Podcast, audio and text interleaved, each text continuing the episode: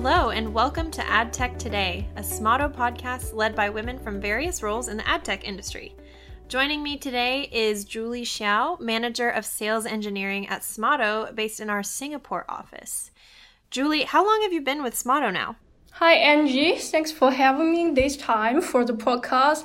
I have been working at Smaato for more than three years now. Okay, so you've been with Smaato a while now. Um, during that time, you've worked with a lot of people in the industry, but especially publishers, right? Uh, yes, yes, exactly. You know, like, Smaato is an ad exchange platform, so I have the luck to work both with the supply side publisher and demand side publisher and get the exposure from both sides.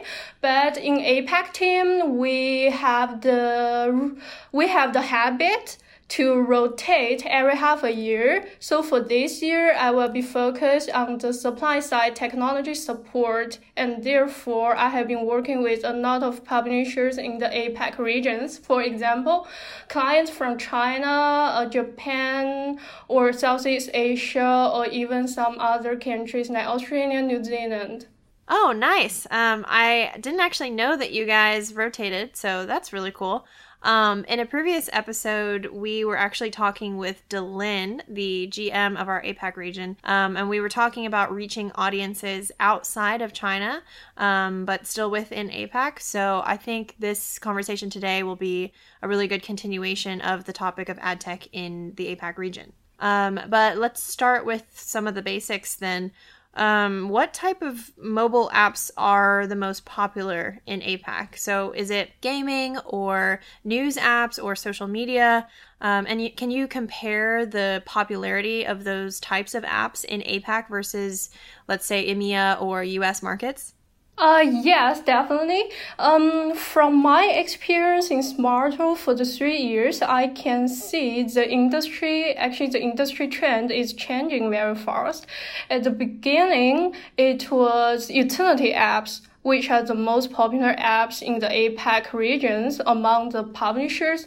But for now, more and more publishers are moving towards game applications.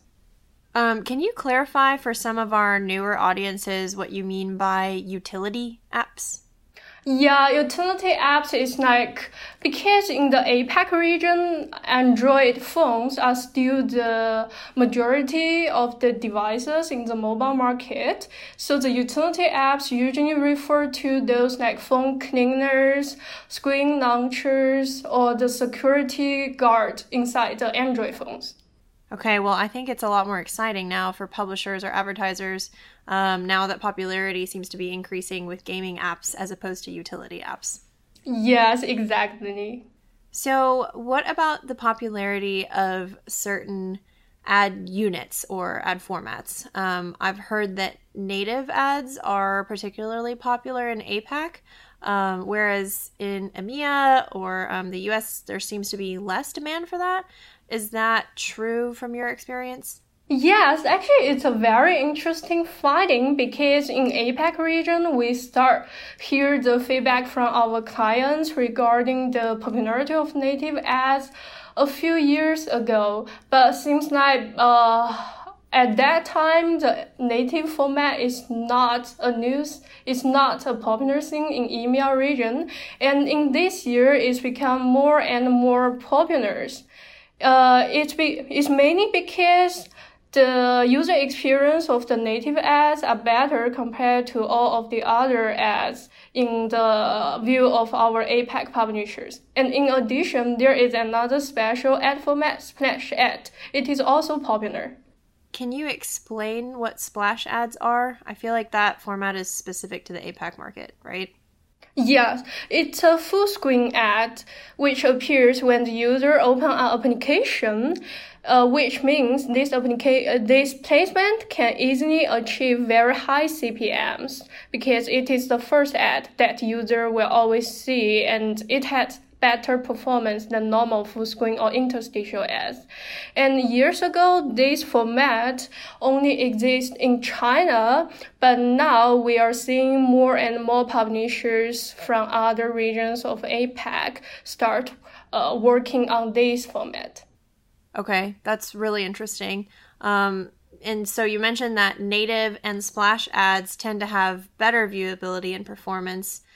Um, viewability is just one of those topics where even within Europe or within the US, there still seems to be some slight differences in opinion on which standard of view- viewability measurement to use going forward. Um, so, for instance, Moat or open measurement. What's the general opinion on this in APAC? Um, so, um, in fact, it is same as EMEA and US, APAC market. Actually, we also follow the MRC definition of viewability, And for Smaato APAC team, we have been working to promote and share our information and knowledge about the viewability measurement to our publishers since last year we have integrated Moat SDK into our own SDK, and for this year, we also integrate OM SDK and certified by IAB. We are seeing more and more of our partners are using our own SDK to create a measurable environment. So, do you feel like open measurement is a standard that's well received in the APAC region? Uh, yes, yes, definitely. We can see uh, a lot of players in the industry are trying to emphasize more and more on the viewability and open measurement SDK is definitely the most optimized choice for a lot of publishers because it supports IAS measurement is support Moat, is support double verify. They only need to integrate one SDK, then they can get the most popular measurement SDK inside. And also, if they choose Smaato, they only need to integrate Smaato, then everything is done on their end. Right. And especially with our next gen SDK, I think it makes a lot of sense for publishers. Um, and I mean, we've talked about different types of apps we've talked about ad units and viewability.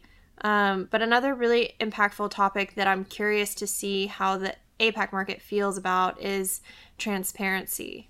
Um, because between GDPR, TCF, COPPA, CCPA, and all those other uh, privacy related acronyms, there's kind of a lot to keep up with. And uh, especially the fact that most of those are originating outside of APAC. How do advertisers and publishers in the region keep up Oh yeah, they cares a lot about the transparency and privacy, and they also cares a lot about whether they are compliant with most of the relevant regulations and laws. And nowadays, they are cautious about the permission that they get they require from their users and also the security of the monetization SDK that they integrate because um, in fact for the past two two years, there are several incidents happened in APAC markets regarding the security or the privacy and also all the regulations.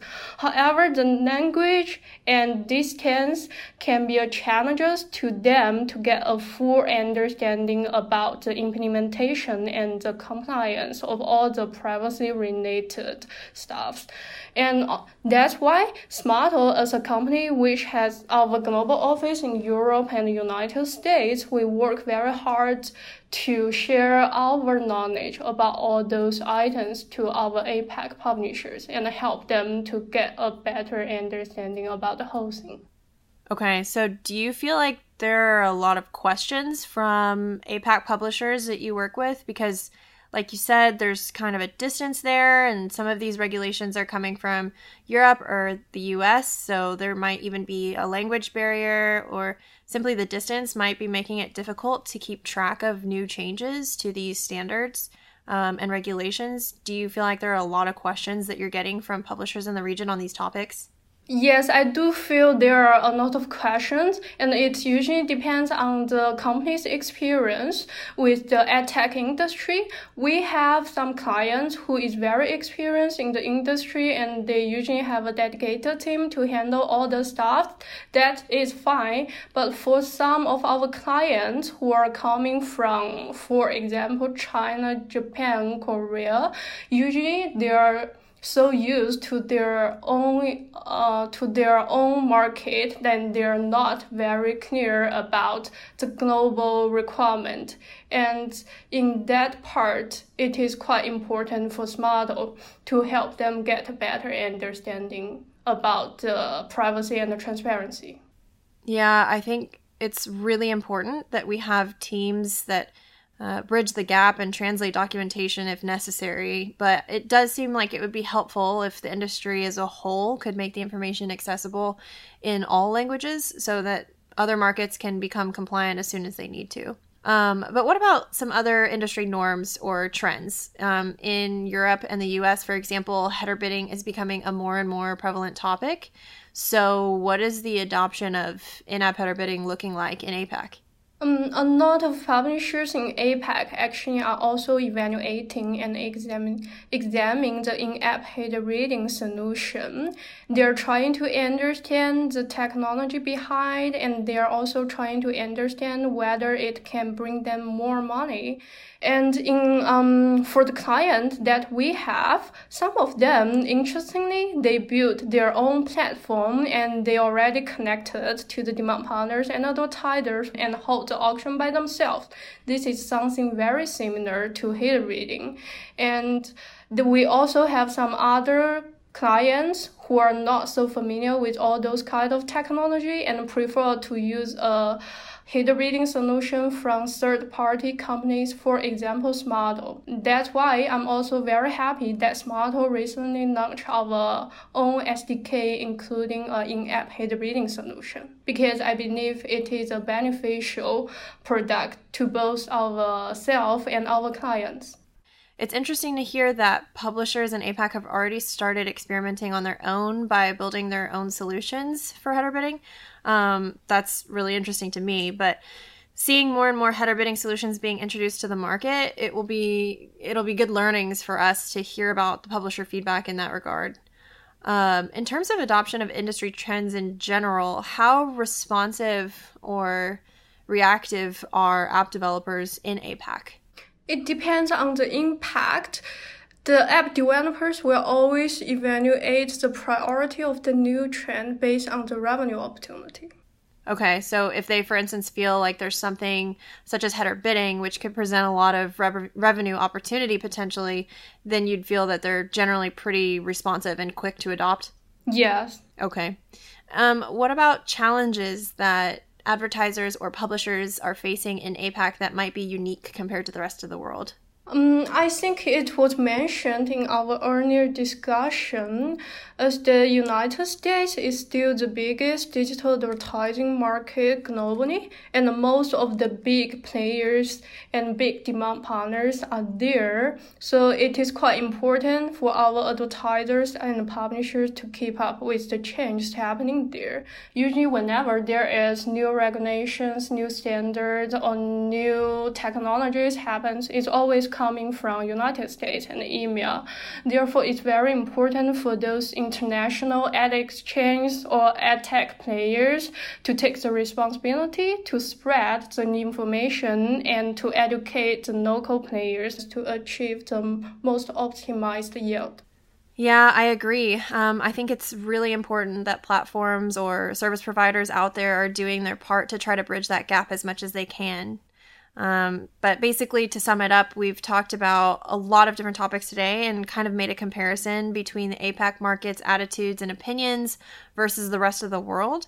But it sounds like, apart from maybe the ad units or ad formats, there really are a lot of similarities in terms of adoption of viewability measurement, in terms of the significance of privacy and transparency regulations. Um, and maybe APAC might even be a bit more responsive or more quick to adopt uh, certain industry trends when they provide a good revenue opportunity. So, would you say that you feel in general that the APAC market is similar to EMEA and US, or do you feel like it's still very distinct and very unique?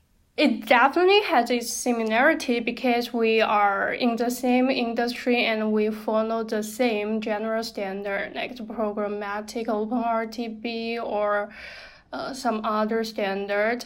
But if we take in take a look into the details, each region each country may have their own preference, their own technology, or their own realization on a certain topic in this market. So it's uh, so it is quite important for us Smaato. Firstly, we need to have a clear understanding about the global global landscape, but we also need to have a clear understanding about the demand in each countries of the APAC market. Yeah, that's another interesting topic, and maybe we can do another podcast episode on that. Um, basically, how do the different countries within the APAC region differ on the different topics that we've talked about today?